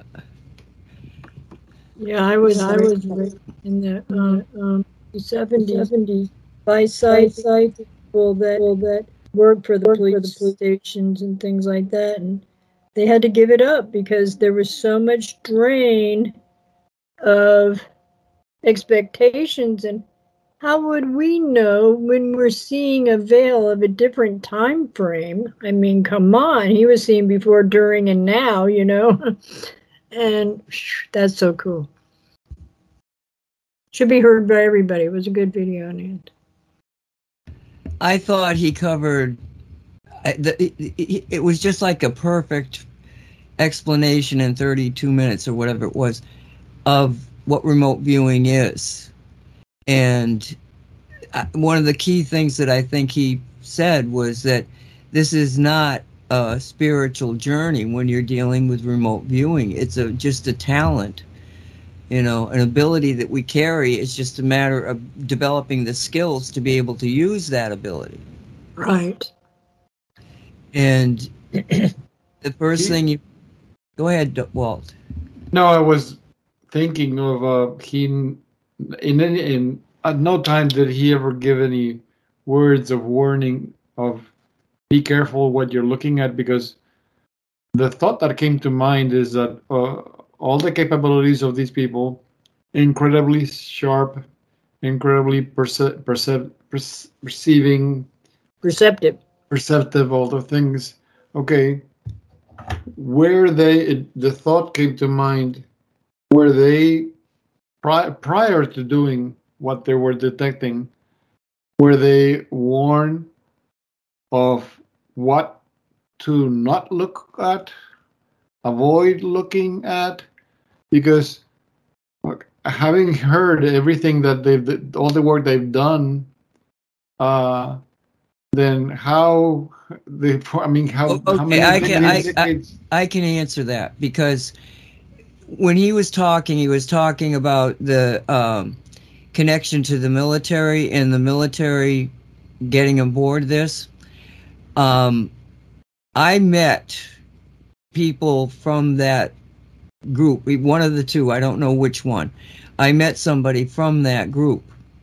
And this was after I'd gotten out of the army. It was like a year later. I met this psychiatrist, psychologist that was also uh, involved in psychic and paranormal phenomena. And it turns out that he was one of the people in that organization. And when I first met him, within an instant, we were doing telepathic communication. And so he said to me at one point, because we had this friend of mine there, and you know, she was, they were just friends. And uh, so he said to me, um, he said out loud, actually, we were talking, but in our heads, he said, um, how do you put it? He said, um, he, well, he, st- he stopped, he stopped what was happening. And he said, you need, we need to make a, a another appointment. So we made another appointment where she wasn't there. And then when, when I got there, he began to test me and you know he'd show me a picture he'd show me a drawing and you know what is this? And it was all technical stuff. It was you know stuff that you equipment mainly that you uh, get involved with when you're doing electronic warfare which is what i was doing. And well it wasn't just that. But anyway so he picked up and he, and he actually said to me um, that you're the you're the, the most he, he, he said, "You're the best remote viewer I've ever even met." He said, "What you're what you're demonstrating is is beyond what I know." And so then he said, um, "We have something that we're desperately trying to find out what it is. Would you be willing to take a look at it?" And so I said, "Yeah." And he pulls out this this drawing kind of thing. And I looked at it and I said, I have no clue as to what that is. I don't know what that is. And he said, Well, would you do a remote view on it? And uh, I said, I haven't done that, you know, in a couple of years now. I just haven't done it. And it would take me some time, but yeah, I'll give it a try if you want. Now, the reason I'm telling you this long story is because what happened, Walt, was that when I tried to remote view, I got the not the SWAT stickers. I was filled with fear and I've told this story many times, but in regard to the question you were having, when I went back and told him what had happened to me, he said, Yes, that's what's happening to our remote viewers. But he seemed, uh, it seemed like this has not happened before. It was something new. So my suspicion is is that a lot of the work that they were doing may have been going under the radar, wasn't but especially when they appeared before Congress, all of a sudden the dark side would have realized that their opposition was getting heavy into, you know, paranormal, you know, the psychic stuff. That the science was beginning to show its its head, and I think at that at that was the time that they upped their game and started um, essentially putting up protection against remote viewers so that whenever you, you just have other psychics that would just sit around playing cards until they felt a, an energy field starting to come in and then they would absolutely think in their mind something that would scare the bejeebies out of the people because all the remote viewers, including myself, were having the same experience. And that was their protection. Now, I'm pretty sure that when you are not supposed to be in an area, it's not a bunch of psychics hanging out, it's probably some electromagnetic uh, equivalent, let's put it that way. So, to answer your question, I, I think that they didn't initially, I don't think they were initially being bothered. Let me put it to you that way. Does that make sense? Yeah, yes, it does. Because it it it made me wonder. Okay, with with if for this has been going on for decades, how come no one no one detected, no one found out the th- thousands and thousands of children that were abducted, were being exploited, their blood being drawn out of their bodies. I mean, somebody must have detected because the psychic pain. That's another thing is that these entities or these negative people they fed they actually fed on the on the bad negative uh, psychic uh, pain and torture of these children and nobody's nobody's detecting it there must have been some Well, that's like if you've never if you've never had stroganoff, do you know if you like it or not? And if it's put in front of you, will you try it without questioning?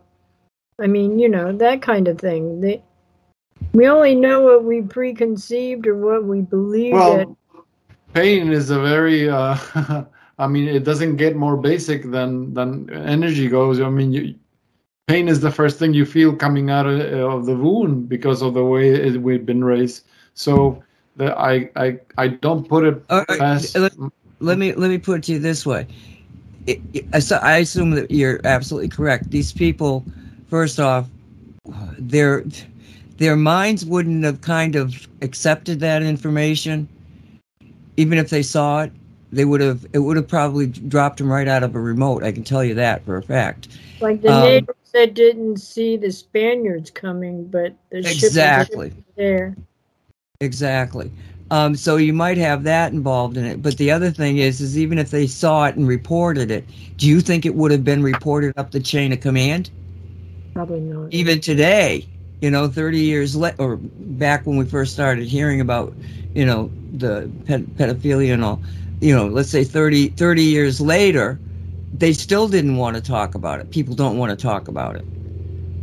And, uh, you know, so that could be in it too. So it's not just because you're not hearing them talk about it doesn't mean they may probably saw it. Yeah, look how long it took the Catholic Church to bring it up. Yeah. Yeah, and I told a story about, you know, that my father knew about these kind of people were in the church. Uh, the priest, the the reason my father knew that this chaperone, so-called chaperone that was supposed to go with these kids to Ireland, and my sister being one of them, um, that the priest who was the head of the church there, he said to my father one day, so and so will become a priest over my dead body. And, um, you know, so they knew, people knew, but they just, nobody would talk about it. Thank God we got a bunch of loudmouths here and having the internet to be able to talk to each other. you know, so, um, yeah, so I hope that is instructive to people. You know, all you have to do is practice and just imagine different things. Well, it's letting go and not choosing is what it is because once you put a focus direct on something, you manifest it as such. Doesn't mean it came as that way. Well, when when you're doing remote viewing correctly, you're basically looking at a television. You just disconnect your you know your mind from you know what's happening you're just watching it you're the observer. You have to be the observer to see it clear. If you begin to to do the thing like oh maybe that's that or maybe that's that. It, that's why when i did the remote viewing exercise that we did years ago i picked coral castle because i knew that very few people would know what it was and so they their minds wouldn't get engaged in what it could be.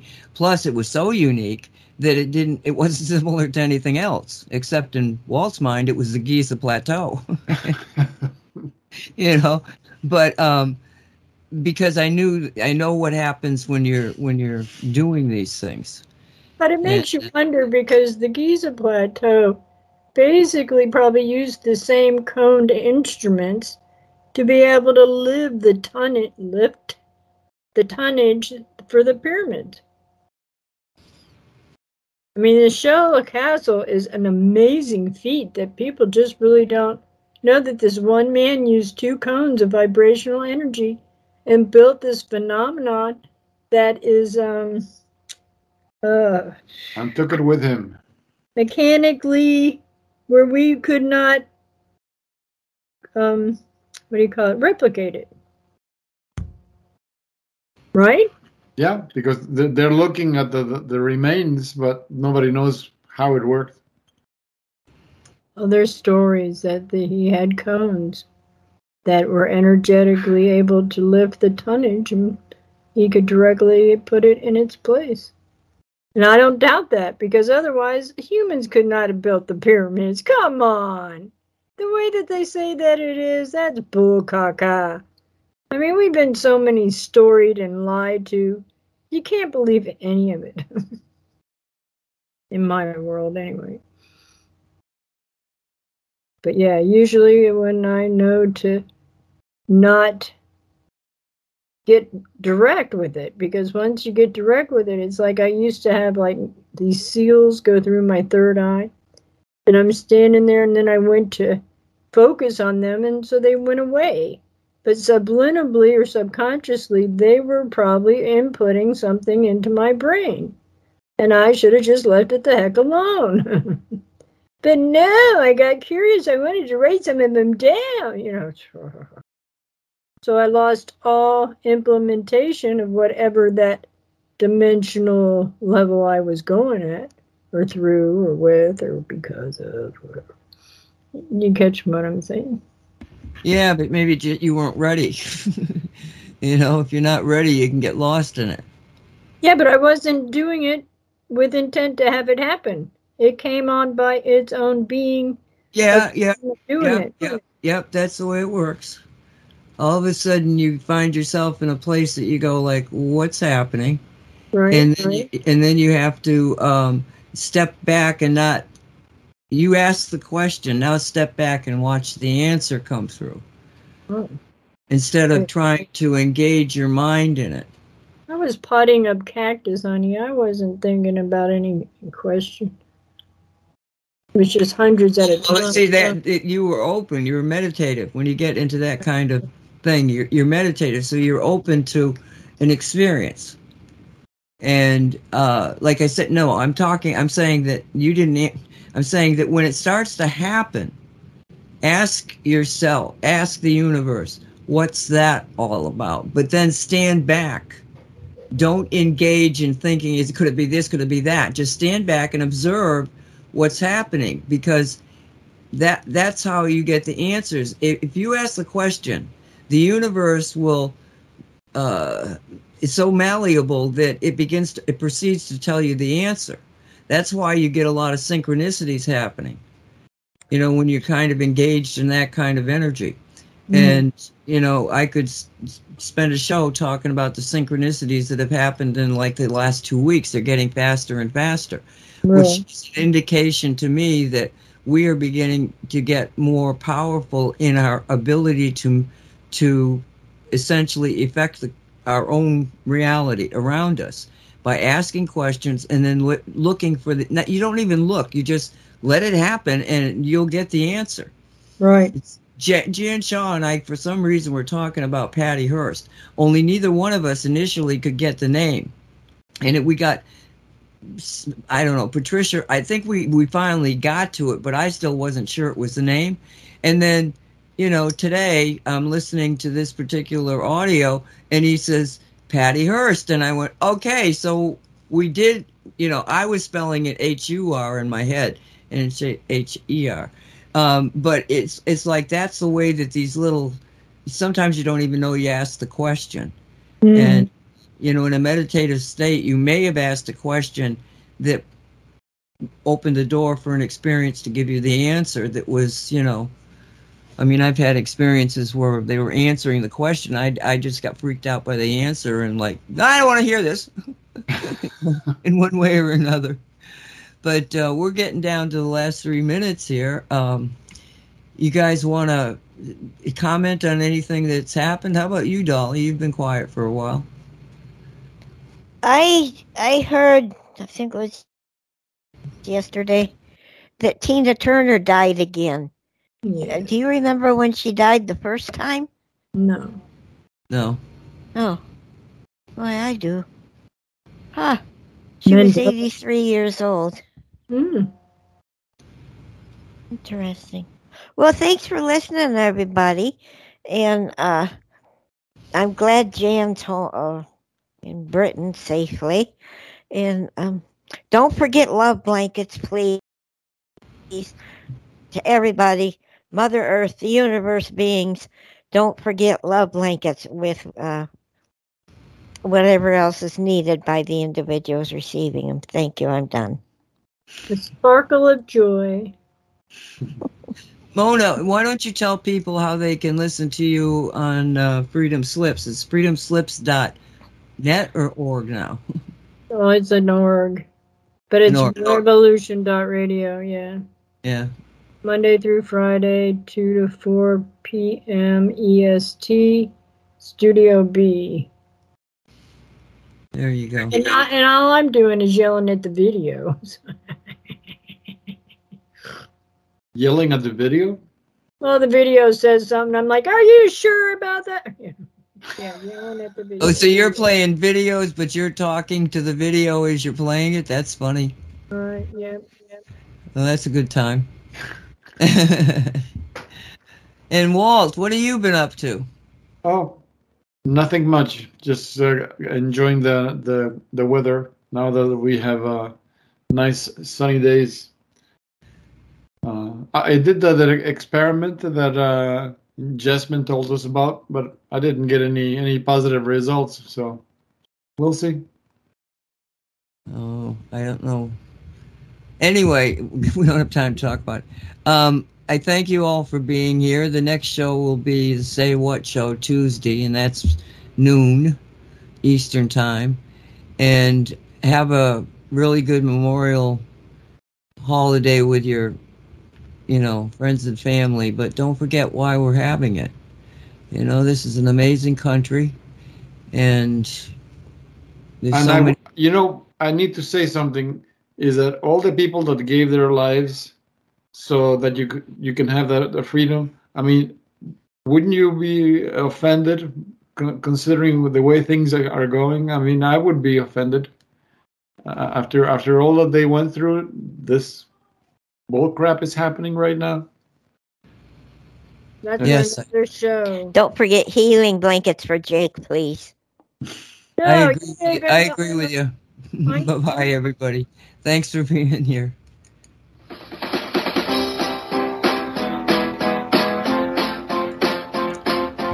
Say what? Say what radio show with no agenda. It's always a surprise. But if we're not having fun, we're doing something wrong.